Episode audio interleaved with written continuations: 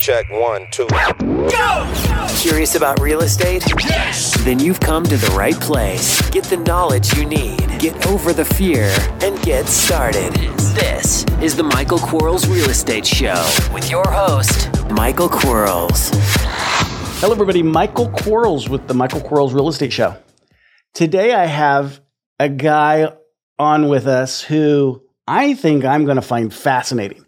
He deals in mobile home parks. And if you have listened to me for very long, you realize or you will know that I'm not a mobile home guy. I like single family houses. I like buying them and selling them at as is value. I don't like rehabbing them, although I've rehabbed too many of them in my life. I'm not a big apartment guy, although I've bought apartments before. I like single families. So the idea of mobile home parks is fascinating because it's a whole different world. And you're going to listen to him. His name is Kevin Bupp. So, Kevin, welcome to the show and tell us about yourself. Okay, I've uh, I've been investing in real estate now since uh, since I guess 1999 or so. I'm, I'm, trying to calculate the years in my head. I was I was 19 at the time. It was uh, a couple of years after I graduated high school. I am 36 today. And so how many years is that? You guys can do the quick math. I won't do it and, and get it wrong, but I've been investing for quite some time. I've, uh, got my start like a lot of people do in single family homes, uh, buying and selling homes, wholesaling homes. Did that for a number of years, uh, was quite successful at it, built a pretty large portfolio up. Got into apartment investing. Um, this is pre 2008 recession. Um, owned a big portfolio of single family homes and apartment buildings, and then uh, lost a lot of it during the recession in 2008. Go back into real estate after the recession, start buying mobile home parks, which is what we focus on today. So we are mobile home park investors. We own hundreds of spaces throughout numerous different states here on the East Coast, and uh, we love what we do. Have a lot of fun with it. So I am a mobile home park guru, I guess you could say. mobile home park guru. So yeah, I hate that. I hate that word. I, I, say that jokingly. I can't stand the word guru. So, okay, so I, I say that as a joke, guys. Just so I, you know. Yeah, I, I hate the word too because it's it, it doesn't give us the right title. As if you're like, like me, it's degrading. I, I just want to help I feel people. Like I mean, yeah, I'm not selling snake oil or anything like that. So I feel like gurus, that's what they do. yeah. But now, but mobile homes. Now, I was raised in a trailer, so it was this. For everybody laughing at me now, it was this. I want to say like 60 foot long, 10 foot, 12 foot wide thing my parents had parked it on the side of a hill, literally. And I think there was a bedroom in the front, a bedroom in the back. I still have a, a scar on my forehead because it had a step up into a room. And when I was a little, little guy, I couldn't step up that tall. So I, I tried and I hit the corner of something. And so I, I got this ugly scar on my head. And so tell me what a mobile home is because I'm, I was raised in a trailer. So is what's what's a mobile home? Well, same same exact thing. I mean, it's a it's a home that is manufactured in a factory. I mean, uh, now they're a little they make them larger now than probably the one you lived in, but we probably have parts that have the exact same size trailer or mobile home, whatever you want to call it, the same thing. Some people call it a manufactured home. Some people, I mean, you know, modular home is, is kind of a hybrid of that, you know, but either way, these things are made in factories. They are transported on axles that have wheels on them. They are pulled behind typically a big rig truck. Sometimes they're pulled, you know, you know, taken in sections to wherever they're going to end up and they're put together. Some are just taken as one whole section, but either way, they are transported to a park, to a plot of land. Uh, they are transported to where whoever that end user is, is going to live in it. So we own mobile home communities. So we own the entire community. Uh, sometimes we actually own the, the, the, homes that are in the community or some of the homes that are in the community. And, and other times we have just the, the dirt, I guess you could say, the lots themselves that we lease out uh, for a monthly rate. You know, typically long-term tenants, these people have lived there years and years and years, and they just pay us basically rent to keep their trailer on our lot. And we maintain the dirt and the infrastructure. And then, like I said, we also have we have our own rental units as well. We, sometimes we happen to acquire trailers that come along with these mobile home parks because they were rentals prior to the uh, our taking over the ownership. And so we maintain maintain them as a rentals, or we turn around and sell them all for cash, and uh, and just again turn around and rent the lots. Our whole business plan is revolving around renting the dirt because you have little overhead and little maintenance when you're just maintaining the infrastructure itself. You don't have you know the the, the typical headaches that go along with rental properties like the you know the toilets, termites, and you know the tenants and all that kind of stuff. You know, because you're, you're literally just renting the dirt to them. So that's it. That's that's what we do. Uh, that's it. That's all you do. It seems much bigger than that. I'm, I'm yeah, it's pretty big. It's I'm big. instantly thinking about eviction. Like, what do you do if someone doesn't pay their their rent fee? Yeah, that's that's the that's one of the beautiful things about the business. Number one is uh, very rarely do you get into a circumstance where someone that owns the home themselves, you know, to where they own the trailer and they're just paying the lot rent, to where they don't pay that lot rent fee because it's normally a fraction of whatever the you know where, whatever the cost of normal living is in that town that they're living in, right? So if it's um, for instance, I'll give you an example. We have a park up in North Carolina in the Raleigh area. Our lot rent in that park is two hundred forty dollars a month. Well, there is nowhere else in that town that they could ever live for that cheap and it costs about three thousand to thirty five hundred dollars to move that that trailer that they have. So if they don't have the money to pay that lot rent, they sure as heck don't have the money to move that trailer off that lot. And so what happens is they either figure out a way to come up with that lot rent, or they abandon the trailer. They just leave it. And when that happens, we, you know, depending what state it's in, we have the ability as the the park owner to, after a certain period of time, to go and get an abandoned trailer uh, uh, title for that home and, and, to get it retitled into our name, and we take ownership of it, and then we'll turn around and rehab it and sell it off to someone else. So, but it, it very rarely happens when they actually own the homes themselves. They got a lot at stake. I mean, they have the home. I mean, it's theirs, and they can't they don't they can't afford to take it with them. And so, most of the time, they can scrape together one way or another enough money to keep that lot rent current. So it's very rare that you have to actually evict somebody that is a uh, that's in a home that they own and they're just paying a lot rent. I I would think so, and it's not like they can like leave all of a sudden either. Like a, uh, someone that maybe is occupying an apartment building or a home. Oh, they, they can. I yeah, guess, yeah, yeah. it happens.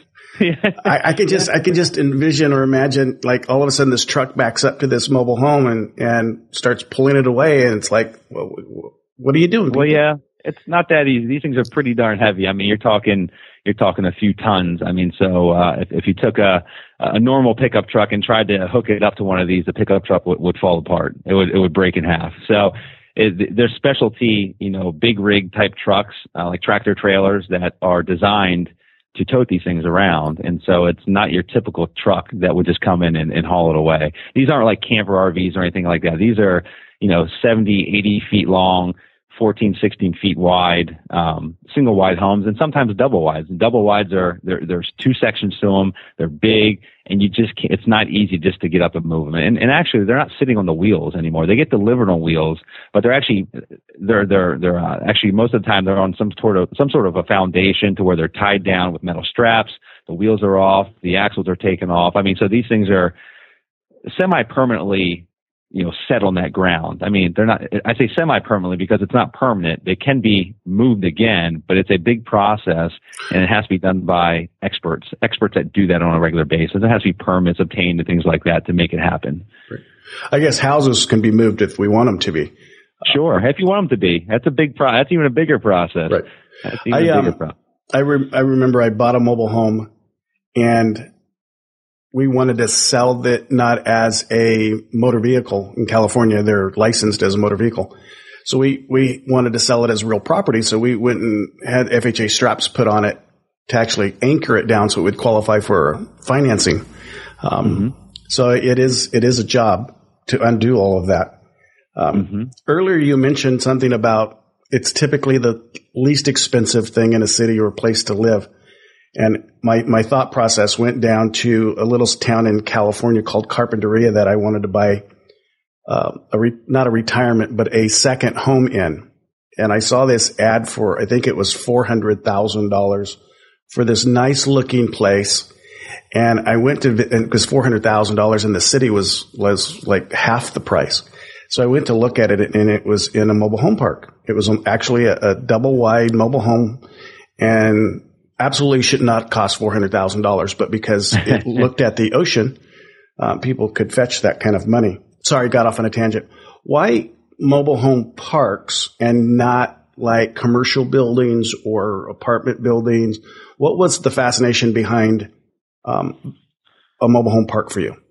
Yeah, so I mean, I, I like commercial in general, and uh, I, I'm a, I'm a guy that likes to focus on one thing and, and become the expert in it. And so, like I had mentioned before, I had owned apartment buildings. Have experience with with housing in general. That's all I've invested in were, was housing, and so I know housing. I understand the laws that revolve around housing and having tenants.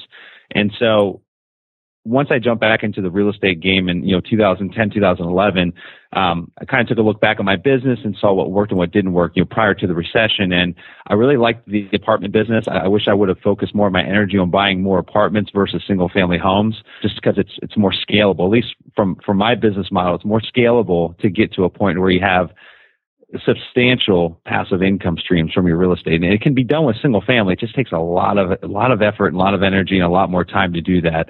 Anyway, I got back into the real estate game and I started looking at apartments in, in certain markets that I knew were strong and I knew what type of returns I wanted to hit. And so in my mind, I really like the number of an 18 to 20% cash on cash return with the ability to have upside on top of that. And so to get quality assets in the apartment space, and starting 2011 and up until today, the apartment space is very it's very competitive. It's kind of the it's the flavor of the day. Everyone wants to buy apartment buildings, and so I wasn't seeing the quality assets at the right prices that would have given me the returns I wanted to receive.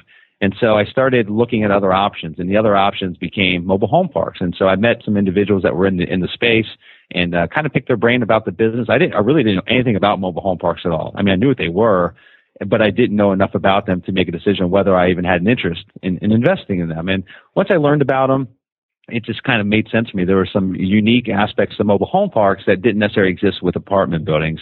Uh, one of them being is that they've got a huge barrier to entry in that they're not being built anymore. In fact, there's only, I think there's only a few that were built in 2015 and 2014 as well. And there's actually more going, they're going away faster than they're being built. And so there's a, ever dwindling amount of supply that's out there on the market. And, and so you don't have to worry about the idea of buying a park and having someone, a new developer come in down the road and build another one and, and create competition for you. So you don't have to worry about that, what you do with apartments, what you do with housing and things like that. So th- I thought that was pretty interesting.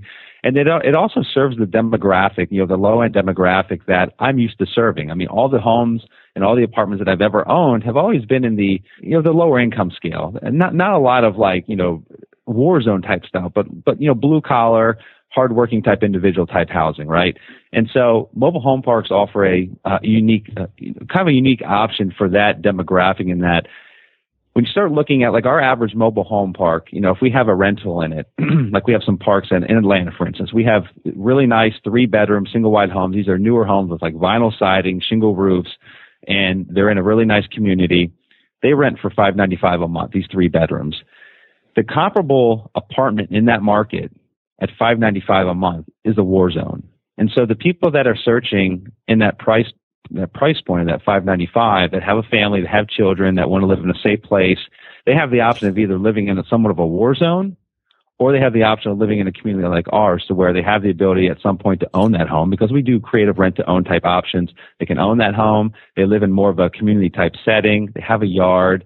Um, they can put Christmas lights outside. They have, you know, you know, pull up parking pads for their cars that pull up right in front of their home. And, you know, so it's, it's a more attractive setting for those that are in that lower income bracket to number one, live and, and you know, be in a safe place with their family, but also two, to have the option of actually achieving that dream of home ownership, which everyone wants, right? And so typically that demographic would never ever even think that they would ever be able to own a home. Well, now they can. And so we like to serve that, that lower income demographic. Now we look for hardworking people that are good people, you know, that have clean backgrounds. I mean, we still do background checks, you know, no evictions, no felonies.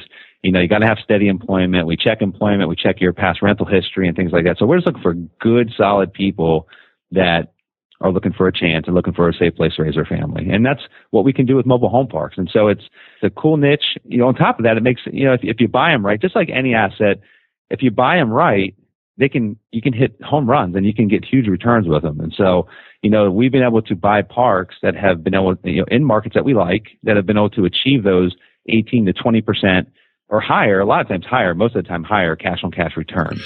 And uh, I wasn't able to achieve that with buying apartments in the markets that we're currently buying in. Explain to the audience what cash on cash return means.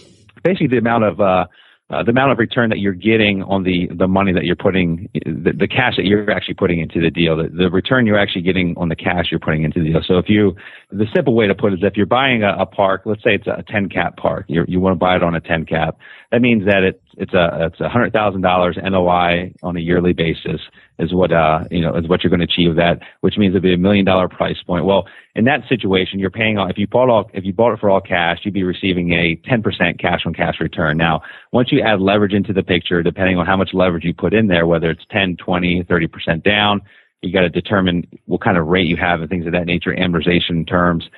Then you start you start getting a, a, much, a much higher yield on your on your cash that you're putting in if you're putting leverage on that deal. So instead of paying that million dollars cash for it, if you put hundred thousand dollars down, two hundred thousand dollars down, your cash on cash return is going to be much higher than that 10 cap that you're buying that property on. And I could run some, you know, math, math for you, uh, Michael, if you'd like, but I mean, it's just, it's basically the easy definition for you is it's the amount of return that you get on the cash that you're putting into the deal. And it, and it's typically much higher if it's levered. We lever everything. We don't buy things for cash.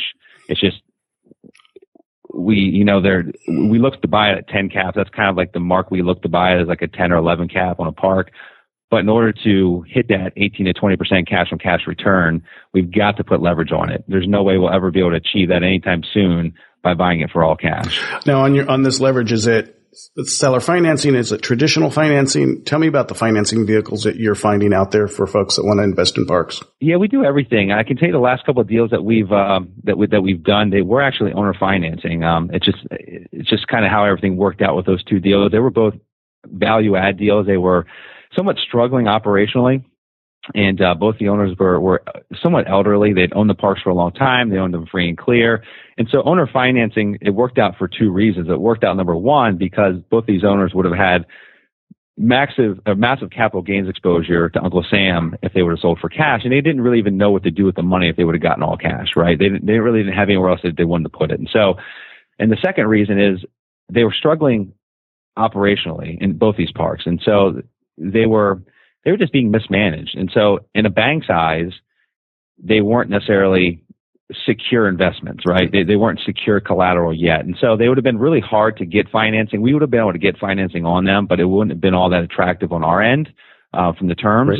Right. And and so we made it just it became a win-win. We we we negotiated good owner financing with the seller that met their needs and their demands. It met ours. It let us hit our returns and it let it gave us some breathing room so that we weren't forced to take on, you know, uh, what I call expensive debt. Like on those deals, they would have probably been short-term debt, not hard money, but it would have been higher rate, shorter amortizations, significant amount down. And, uh, so it worked out for both of us. But now if it's a stabilized deal, I mean, if it's a stabilized deal where it's 80 to 85% or more occupancy, and it's in a good marketplace. It's got strong demand for for for rentals or for housing, you know, especially low income housing. Then there's I mean, there's there's a lot of opportunity to get financing. You can go to local banks. I mean, if it's in a small town, you go to small town banks. You know, regional banks do financing on mobile home parks, and then there's national lenders as well. Even Fannie Mae and Freddie Mac have some loan programs for for mobile home parks. And so, you know, the rates are as good as the, the quality of the asset that they're financing. So there's some very attractive 30 year amortization. I'm talking 30 year amortization, 10 year balloon, you know, somewhere probably in the 5% rate range for high quality, stabilized parks in good markets. Now that changes if you're looking at a mobile home park in a rural market, right? I mean, if it's in a rural market, now the national lenders probably don't have an interest. You're probably going to have to resort to like a local bank, you know, a small town bank and it's going to be on a case per case scenario. And, and what, what we see a lot of times is on these smaller parks that aren't being done by national lenders, what you'd be expected to put down is somewhere in the range of like 30% down. Uh, your rate's probably going to be in the 6 or 7% range. It's going to be a, a 20 year amortization and probably a five year balloon. So, but it's, I mean, it's, it's definitely not hard to get them financed. I guess the hardest part about it is a lot of parks are owned by mom and pops. And if it's a mom and pop owner and they haven't done a good job of keeping their books and they haven't done a good job at operating this thing, well, then it's going to be a struggle for the bank to wrap their mind around what the heck's happening here operationally and why should we even loan you money on this thing because it is a struggling asset. And so that's a lot of times that that opens up the door for owner financing discussions. And that's typically try to how, how we try to work into those owner financing discussions especially if it's a park that is struggling financially. Right. I have two questions. When you have a mm-hmm. and i don't know which one to ask first so i'm going to ask both kind of at the same time. When you find a park that may be struggling from a record keeping perspective.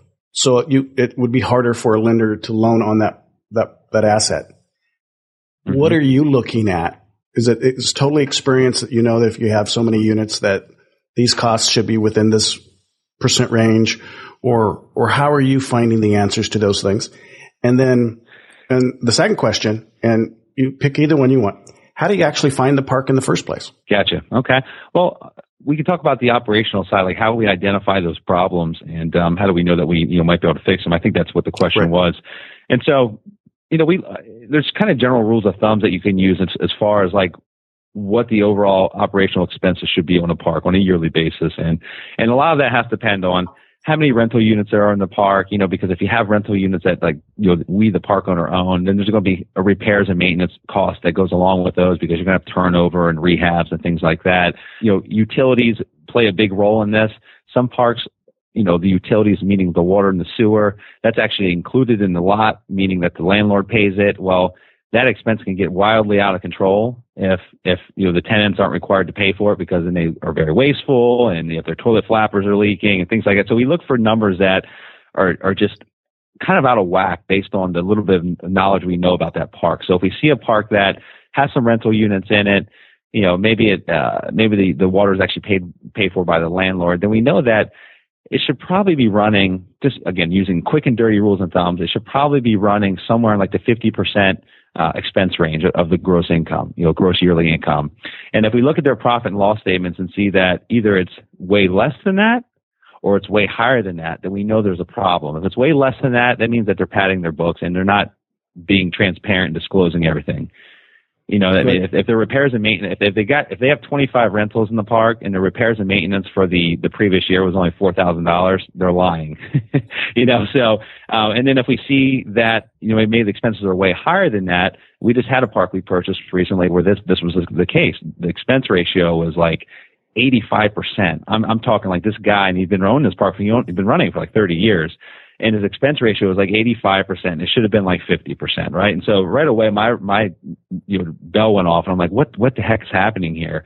There's something to, to why his repairs and maintenance were $123,000 last year for, for 30 rental homes that were in this park. And so it allowed me to dig in deeper and ask questions. And on that part, we identified that they basically had no front end no front end front end filtering system for for res, new residents coming in. So they weren't doing background checks, they weren't doing credit checks. If they had the money to move in, if they had the first month's rent and the security deposit, they let them move in. And so what was happening is they were basically turning units on average every four to five months.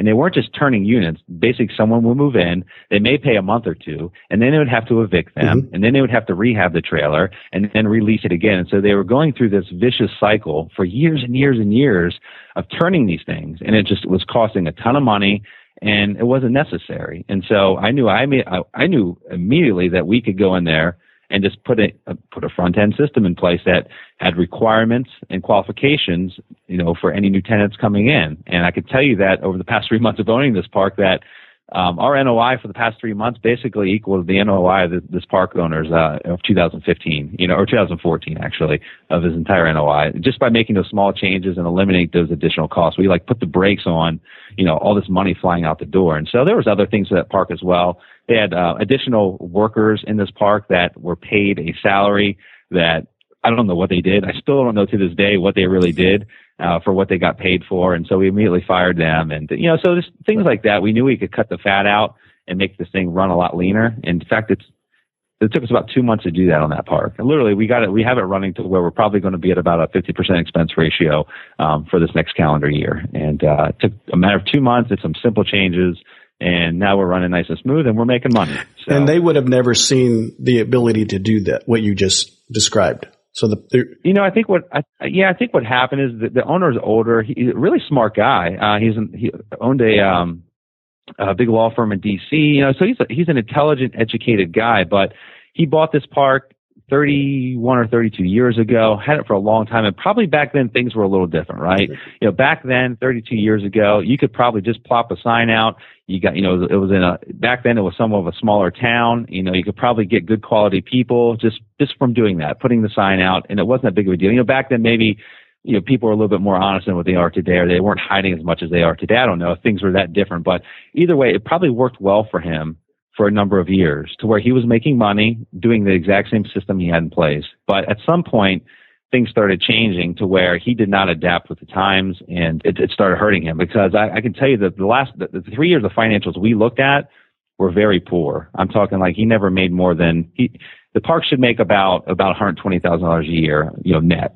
And, uh, he never made more than 35,000. And, um, and, and, and most of that had to do with, him turning units left and right. And so he was just basically bringing bad people in, kicking bad people out, bringing bad people in, kicking bad people out. And uh, at some point, it might have been different, but whenever that changed for the worse, uh, he just never adapted to the new ways. But it was as simple as this running background checks. That's it. You know, he never charged application fees. Now we do. We charge the $30 application fee. That's what it costs us to run your background, your credit. You know, that sometimes that just turns people right. away. If they're, if they're dead, if they're deadbeats, right. they, they're not going to spend $30 to uh, for me to find out that they're deadbeats. And so just those little things like that immediately turn away the deadbeats that might have shown up and, uh, and, and moved in there in the first place. Right. So I know myself. One of the reasons I, I don't like rentals or passive income. It's not that I don't like them. I just know that I'm a bad landlord, meaning that I don't I don't contribute the amount of time that I should contribute to them. And so they don't mm-hmm. produce what they could produce for somebody else who does do that. So if someone's professionally managing a building that I have may have owned in the past, they'll probably make more money just because they're professionally managing it. And I don't give it that effort. I, I like massive income. So I, I, I enjoy flipping houses.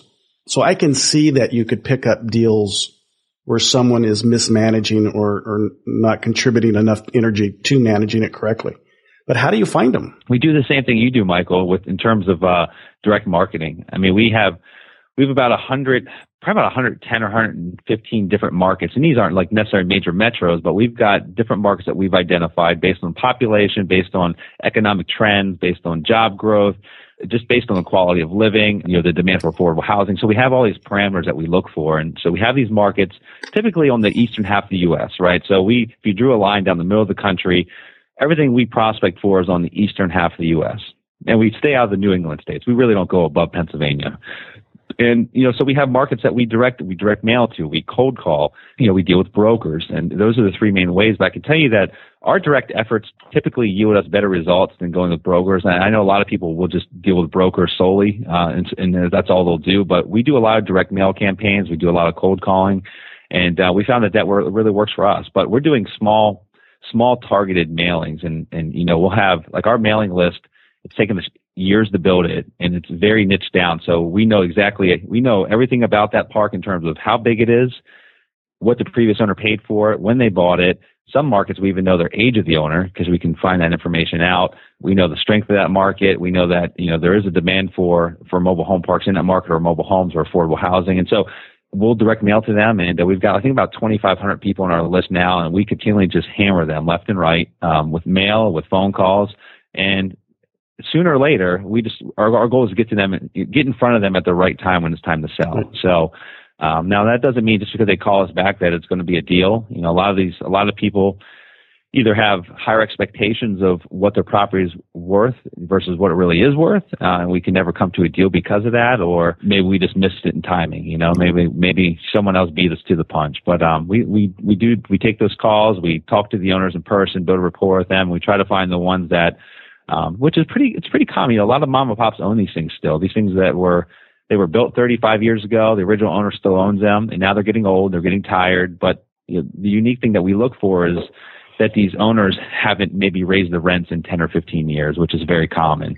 You know, they've, they've become friends with the residents that live there. So they haven't really enforced you know, rent collections as much as they should have, and you know, things like that. Just simple operational changes that we can go in and fix. Yeah, I and um, I do have a rental in um, I think North Carolina, and the people have been there for years, and they pay their rent late every month. So we we send them you know a bill for that, and the six years that they had been there prior prior to our ownership, they had never received a bill from the landlord for late rent.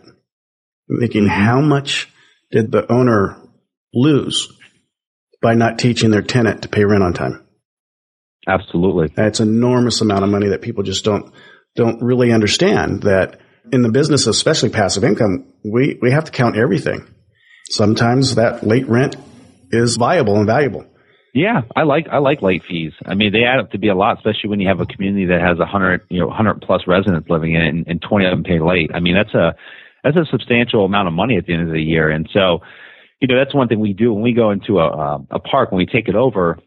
We, we end up losing some residents because we do this, but when we go in, we figure we just try to cut the fat right away, and like you know, not that we're you know coming in and bullying people around, but we have rules, we have guidelines that we work by. Our business is not scalable unless we apply all these rules and guidelines to every single community that we have. And so when we go in, uh, in both these last acquisitions, kind of didn't really have, they would take partial payments, you know, the rent could be, if it could be a couple of days late, they wouldn't charge a late fee. And, you know, that's, that gets out of control very quickly. That's not scalable. And so right when we went into both these communities, we said, look, rent's due on the first, it's late on the sixth. There's an X amount of dollars due for a late fee if received on the 6th or after that. On the 6th, we file the, depending on the state, if it's a three day notice, a five day notice, or 10 day notice, depending on what state it is, we file that notice. And then once that time passes of that notice, we file the eviction. Like there's no gap. There's no, and, and you don't, you can't bring us partial payments. Like we will not accept that. So if you show up in the office, say, I've got 300 today, I'll bring 300 next week bring it all. Right. I'm not going to be your bookkeeper. You know, I'm not going to, you know, be your savings account because you can't manage your money. You got to bring it all. And so we end up losing people every time that we go into a community because you get those people that just, they can't adapt. They just, they literally don't know how to adapt and they have never been taught how to, you know, keep you know, a, balance, a, a checkbook or anything like that. And so, you know, we lose them, but we knew that at some point we'd probably lose them anyway. And so we might as well get rid of them now and find the good people that can take their place and can pay on time and can follow rules. Right. So. I, I, find that you know when you teach someone to procrastinate, that's what you get is you get a bunch of procrastinators. Yep. And um, that's extremely expensive. And and what people don't realize, I think, is the the cost of collecting rent when you collect half of it is more than twice the cost of collecting at one time. Mm-hmm. And so just have a rule and stick to it. So systemization is a great thing.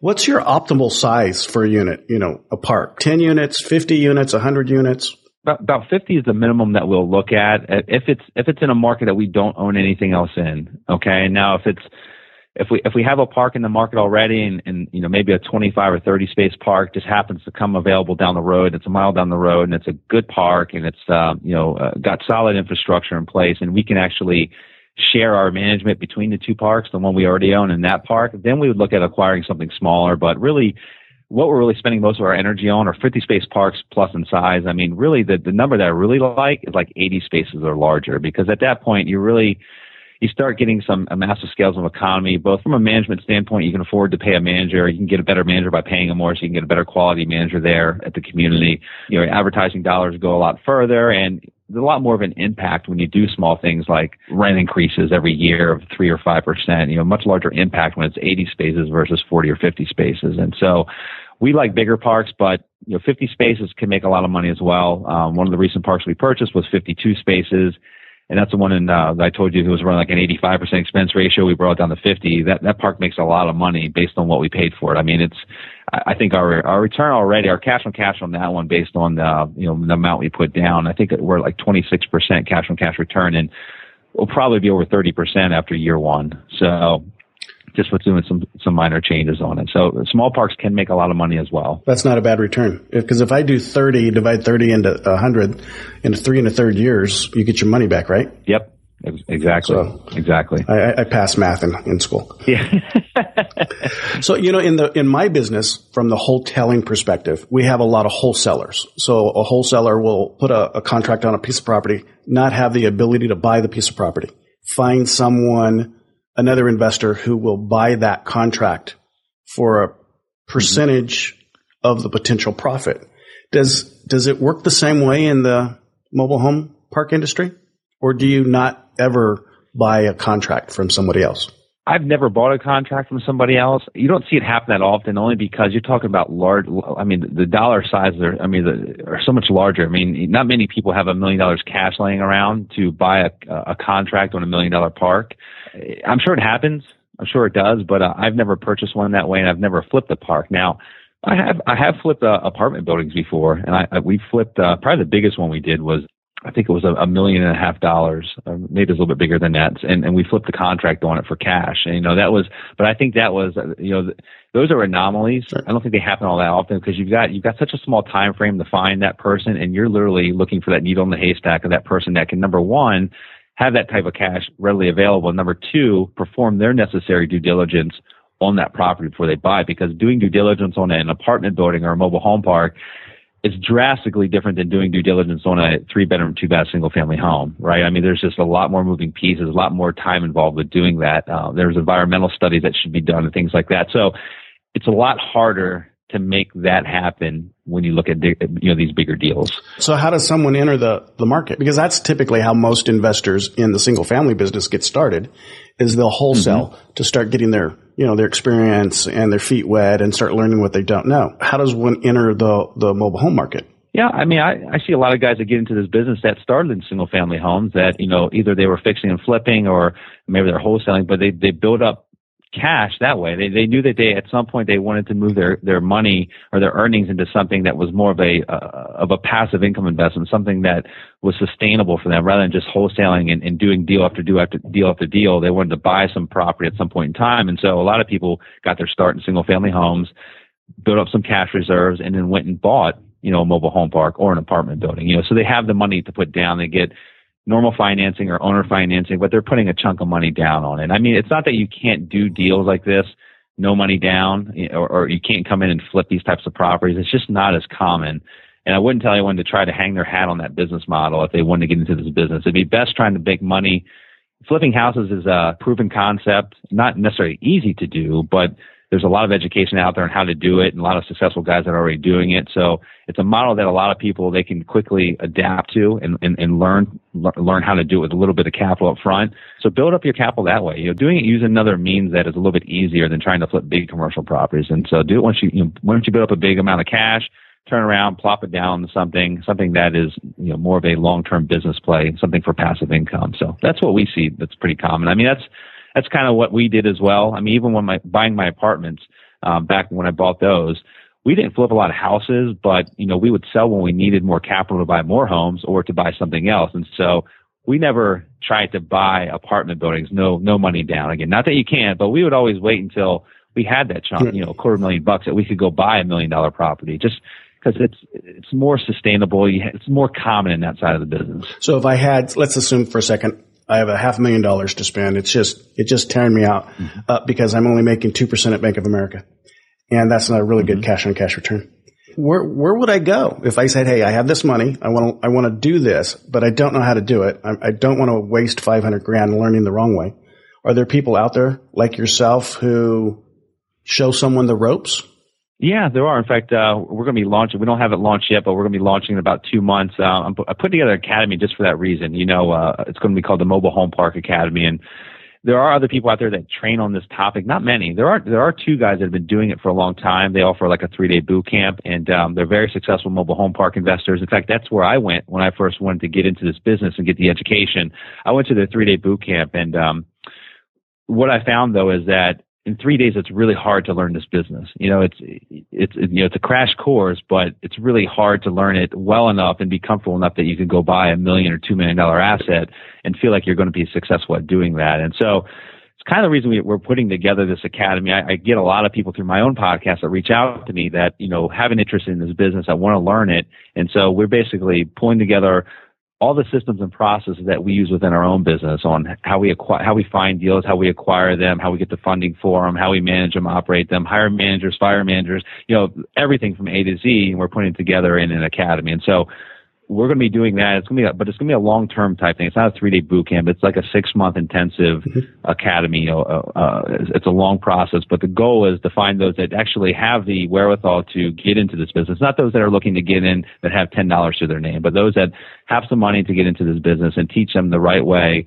to to purchase their first park or their second park and you know make money by doing that. And uh but but, but learn it without making the same mistakes that not necessarily that I made. I didn't make mistakes. I brought a mentor in that had some experience in this business before he bought the first park but I see a lot of guys that buy the wrong park. And it's pretty easy to buy the wrong park because there's a lot of duds out there. Just like there are single family sure. homes. I mean you're in this business and there there's duds that you just it doesn't matter if the price is right run. You know, it's, it's not worth the headache. And making a mistake on a forty thousand dollar house is different than making a mistake on a on a on a million dollar property. So they can contact me if they have questions about this business. I mean, before we come out this cat before we come out the academy, if they have general questions about the business or just want to pick my brain a little bit, I make myself readily available to those that have an interest into this business and no ulterior motives or anything like that. I mean, I just I enjoy talking about it. I enjoy you know, teaching others about the business. So they can always reach out to me directly at my email. It's kevin at kevinbupp.com. And I'd be more than happy to answer any, you know, general questions they have and, and uh, maybe give them some guidance if they need it.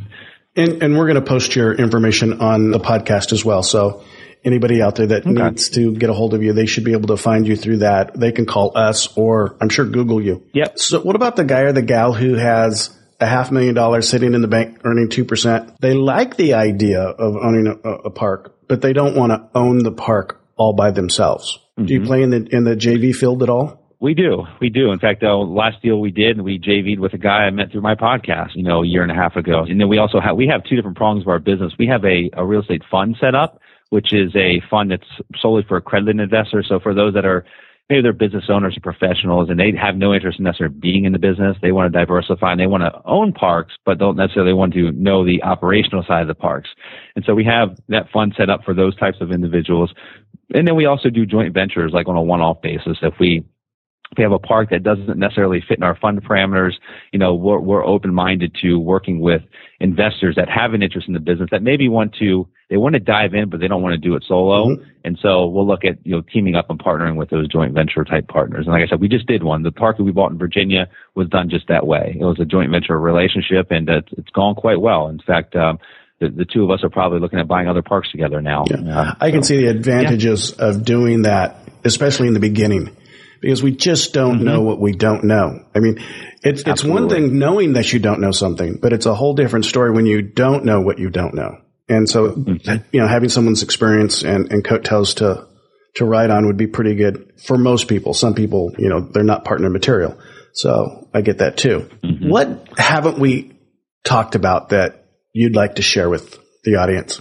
Yeah, I, I don't know, Michael. I mean, just I'd say the, the, the best thing is that if someone has an interest in this business, as with any business, whether they're going to get into doing single family like you do, or they're going to get into apartment buildings or mobile home parks, is just take the time to get the education and take the time to network with others that are in the business that are successful at it already. Not that they're just in theory successful, but that actually own property and have some proven success. You know, don't don't be anxious to just go buy something because you just want to, you need to, you know, you feel like you need to get your foot in the water and just dive in. But you also don't want to have that analysis by paralysis as well. But, you know, just make sure that you get the education and be patient about it because there's a lot of good deals out there, but there's a lot of duds as well. And I just, you know, as you know, networking is everything in this business.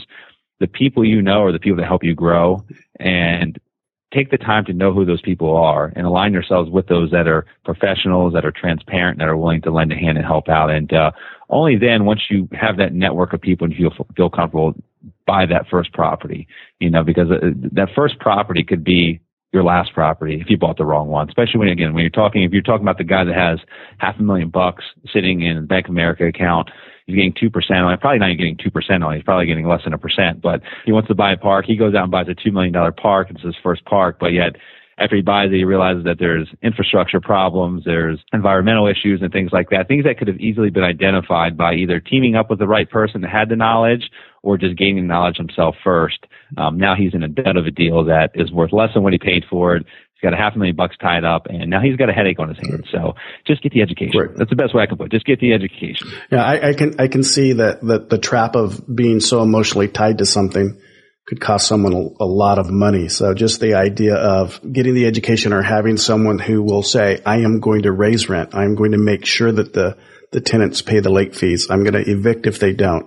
You know, just someone that, that is steadfast to a system where most people mm-hmm you know, when they buy something, they're so emotionally attached to it. And then they become emotionally attached to the people that are renting from them that yeah. they have a, a, hard time sometimes making those business decisions that need to be made. That is the gold, that's the golden sword in the heart of a landlord is when they get attached to the people that are in their properties or that, you know, that, and that's why self-managing is just a big no-no because if you're a, if you're a nice person, I mean, if you have a big heart, like I, I consider myself a nice person with a big heart. And I, I mean, I've made a mistake before. In fact, I've got a property now I'm selling. It. It's the only property that I own that I have any involvement personally, and it's only because on that same it's a it's an apartment building, but there's an office building on the same property, and so I just since I ran my business out of that office, I figured I'd just manage the apartment building as well because I was like, yeah, not that big of a deal, and it became a headache. You know, I, I haven't I haven't maximized all the value I could out of that property because I, I didn't become emotionally attached to the residents that are there, but I saw them each and every day. They, they saw me, they said hello to me, and you know, so now there's this personal attachment there, and that I'm the mean guy now if I raise rent to 25 bucks or 30 bucks or, or evict someone because they lost their job and, and don't listen to their sob story, you know, and everyone's got a sob story, but when you separate yourself from that, like we, we have on-site managers at every one of these parks. I never ever meet a resident. They don't know who I am. They don't, even if I'm in the park, they think I'm just, you know, another person that works for the company. I'm not the owner, right. but you separate yourselves from having that emotional attachment. And it's just, it's, and, and, and same with the manager. The manager can enforce the rules because she says, he or she says, Hey, I don't make the rules. It's the boss. Right. I'm just enforcing them. I think that that statement is, should be a takeaway for a lot of people. Even if you don't have a manager, let's be a third person manager like me. Let, describe Absolutely. yourself as somebody, you know, the, the owner as somebody else to your, um, your tenant because the moment you are first person with that, that individual, it's very difficult when there is an issue when you have to hide your car because, you know, when you park in front of the building because you don't want the tenants to destroy it, then you know you have an emotional tie to it. Yeah. I've never had that issue, thank God. I haven't had any kind of damage done to my personal items due to a irate tenant, but uh, you know, I, will try to keep myself away from that ever happening. Yeah, so it's not fun. well, I enjoy, I've enjoyed it. I've learned a lot, and now I'm going to change my opinion about mobile home parks and mobile homes because being a guy who was raised in a trailer, I don't know if you've ever lived in a trailer, but it's it's. I have it not. Is, I, am not, not going to suggest anybody do that. Um, unless you are in Carpinteria and you want to see the ocean every day, then there's a four hundred thousand dollar one down there. Is that the park down in uh, in the Malibu area? Is that the one you're talking about? No, there's about? one in Carpinteria, which is like between Ventura oh, and Santa Barbara. Crazy expensive. I know there's a park in Malibu that's on the coast, and it's the most expensive mobile home park or the most expensive mobile home lot rent in the in the world. I mean, you know, I think the lot rents in there, you know, twenty five hundred dollars a month or something like that. It's not more, but but but some of the homes sell for yeah. I mean, some of the homes sell for four, five, six, seven hundred thousand dollars, and they're they're trailers, but they they don't look like trailers though. They, I mean, on the inside, I mean, they are fully decked out, and they do not look like mobile homes anymore. I hope I'm not setting you up for a bad question.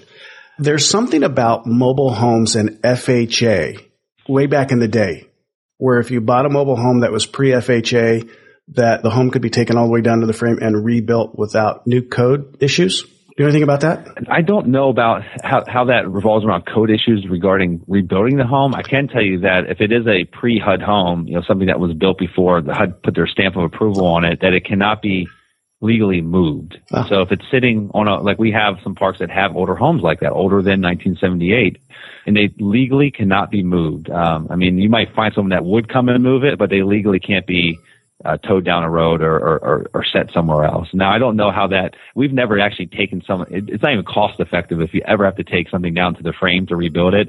So I don't know how that rule applies to rebuilding. Yeah. Um, cause if you got to do that much work to it, you're better off just yanking it out and getting something, another used trailer and bringing it in. If, if it's that bad where you've got to take it down to the frame. There's something in my past. I remember talking to an individual that that was his business model and he, he would buy these things and do something with them because for him, there's an advantage to an old frame. And I'd love to remember huh. the, the, conversation, but it, I mean, I'd love to know that business too, because it sounds like a losing business proposition. Unless he was, yeah, yeah. I mean, because to rebuild it back into a mobile home, it's still a mobile home that is old and it's small, you know, and, yeah. uh, you're talking a lot. I mean, it's just as expensive to rehab a mobile home as it is a single family home. And so when you look at a, a mobile home that's a 1977 trailer, even if it was in good condition today, it's still not worth more than a, a couple thousand bucks. Right. You know, so it's never going to be worth more than a couple thousand bucks. Even if you turn it into something that's beautiful and pretty, it's still at the end of the day a 1977 mobile home. Maybe it's worth six now, but you just paid 12 grand to turn it into a $6,000 trailer. You never get your money back out of it. It's just like a car. It's like a used car and they, and they never become collectibles. So it's not like an old collectible car that gains value. It's just like an old dilapidated car that just loses value as right. it gets older. Yeah, yeah. I'm always amazed. You know, one question I didn't ask it just came to mind. Do you mm-hmm. allow folks to buy the mobile home and rent it, but still pay you a rent fee on your lot? Yes, yes, we do. But we do require that their tenants have to go through our qualification process. Okay. So they cannot just go ahead and rent to any tenant that they want to. They have to go through our, our normal qualification process. Right. So that means background checks, eviction. So we give basically give the we, we just sold a unit yesterday, actually, in one of our parks for cash to a, a local investor that is going to rehab it and then, you know, obviously keep it there and, and use it as a rental. And so I gave her a list of the qualifications that we expect from every resident. That way, when they're doing their prospecting for new tenants to fill that place, they can go ahead and just get that out there in the open that, hey, you've got to pass all these items here. If you have proofs of evictions, felonies, yada, yada, yada, just you know, that disqualifies you. And so when the person finally does come to them and wants to do an application, they'll actually do it through our manager, and our manager will run the background check and everything. So, yeah, but I, lo- I love investors like that. I mean, I, in fact, we got some more homes for sale for cash, and we've got a bunch of investors looking at them. I will sell to an investor all day, every day, if their intent is to keep the home in the community, and if their intent is to follow our rules with regards to qualifying their tenants. Right. I, I was thinking when you mentioned a couple thousand that there is a, there are a couple parks in my city that seems expensive for the homes that are there. Mm-hmm. This opens the door for someone who wants to be, I guess, an investor with a low dollar investment. So I'm not so certain the, the rate of return on that's going to be that yep. great. But I guess it's all relative, right? It's the amount of money that you've put into it. Exactly, exactly. Yeah, I mean, we had that investor that bought that home yesterday. She works at you know uh, the local Ford dealership. She probably makes like forty five grand a year. She owns two other trailers uh, in in the town in different communities, and so she's just building this little portfolio of rental trailers. You know, so for her it works. It's a low low dollar amount to get involved as a real estate investor, and hopefully she'll create some good cash flow spread. I don't like the business model of buying trailers just as rentals, especially when they're in a park, because now she's at our mercy, right? I mean, she's at our mercy. She owns the, the trailer there, but we control the lot rents, and her, her profit is the spread from what she can, from what the market rents are to what our lot rent is. Very similar to a sandwich lease. Yeah, absolutely. I mean, it's not that we're we'll never push our rents above what the market is. I mean, we're not we're not looking to do that, but still, like you you lose some control being the investor when you've got a, a mobile home in a park. You can make money, but you're at someone else's mercy. Right. And I don't like that. I like being in full control. Yep, me too. I appreciate the opportunity to chat with you today. Yeah, Michael, it's been a lot of fun. It's been a lot of fun. Thanks for having me on the show. I really appreciate it. And you have a wonderful day. I'm going to pick your brain another time about your fund that you put together. That sounds like an amazing topic to discuss for, for 30, 45 minutes. So I'm sure we'll talk soon. Anytime, bud. Just give me a shout. Well, that was exciting. I've got to say that I may have changed my opinion about mobile homes after listening to Kevin talk about it. And I tell you what, it seems fascinating to me, especially if you have a reserve already created and you want a pretty good rate of return on that. It seems like what the market that he's in and the industries he's in can produce some some pretty good returns. I like the idea.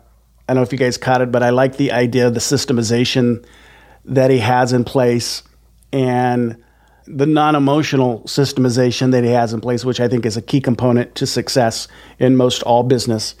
And because we can't be emotionally tied to what somebody else is doing or what our business is doing, we, we have to be doing and, and be in business and run our business based upon systems and numbers and what those numbers produce for us. You know, the saying, numbers don't lie. And it, it was just fascinating to listen to Kevin chat about the mobile home park industry and uh, like we said during the show, if, if any of you folks want to get a hold of him, just look on the um, the site under his podcast or his episode and and find him that way if you need to chat with him some more. And I, am going to try to have him on again and talk to him about his fund he created. That sounds fascinating to me too. I got to say, I hope you guys are enjoying these shows as much as I am because I'm having a blast learning and talking to people in industry and different business and mind frames and and how they arrived at their success. And I, it's just inspiring to know that there are other like minded people out in our world that are just kicking butt. So I'm enjoying it. I hope you are too. Until next time, take care. Bye bye. Thanks for listening to the Michael Quarles Real Estate Show. Get more info and stay in touch at michaelquarles.com.